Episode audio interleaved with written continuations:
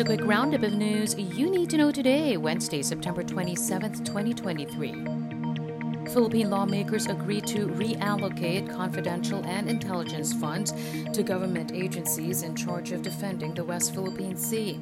These include the National Intelligence Coordinating Agency, National Security Council, and the Philippine Coast Guard. Senate President Juan Miguel Zubiri, along with party leaders from the Nationalist People's Coalition, PDP Laban, Lakas CMD, among others, have pushed for this in the wake of rising tensions with China in the area. The 5.7 trillion peso national budget bill for 2024 is currently being scrutinized by Congress. Former Supreme Court Associate Justice Antonio Carpio joins growing calls for the Philippine government to go after China before an international court. Carpio says China should pay damages to Filipino fishermen whose livelihoods were affected by Beijing's illegal activities in Scarborough Shoal.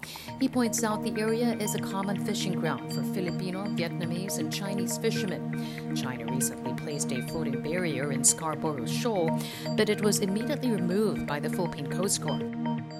President Marcos signs into law the Trabajo para sa Bayan Act. The measure seeks to help government address problems in the country's employment, including the lack of high quality jobs, underemployment, and job skills mismatch.